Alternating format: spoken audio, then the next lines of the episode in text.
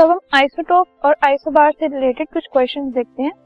First question है find for the symbols H D and T in तीन symbols के लिए tabulate three subatomic particles found in each of them इनके लिए हमें सब एटॉमिक पार्टिकल्स मतलब इलेक्ट्रॉन न्यूट्रॉन्स प्रोटॉन्स के कितने कितने नंबर हैं, उसका एक टेबल बनाना ठीक है?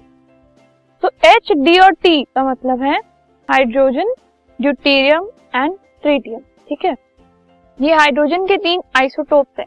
तो आइसोटोप्स की अगर हम बात करते हैं तो उनका एटॉमिक नंबर सेम होता है और उनके जो मास नंबर्स होते हैं, वो अलग होते हैं, ठीक है? तो एटॉमिक नंबर तीनों का वन है।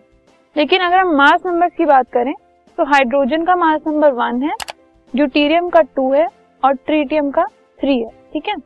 अब इसको लेकर अगर हम इसका एक टेबल बनाएँ तो हाइड्रोजन का सिंबल इज़ एच ड्यूटीरियम का सिंबल इज़ डी ट्रीटियम का सिंबल इज़ टी तीनों के मास नंबर हाइड्रोजन का वन ड्यूटीरियम का टू और ट्रीटियम का थ्री अब अगर हम इलेक्ट्रॉन्स देखें तो नंबर ऑफ़ प्रोटॉन्स और नंबर ऑफ़ इलेक्ट्रॉन्स जो होते हैं, वो एटॉमिक नंबर से पता लगते हैं.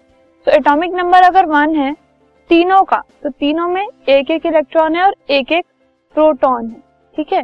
लेकिन अगर हम न्यूट्रॉन्स की बात करें तो number of protons plus number of neutrons जो है वो मास नंबर होता है।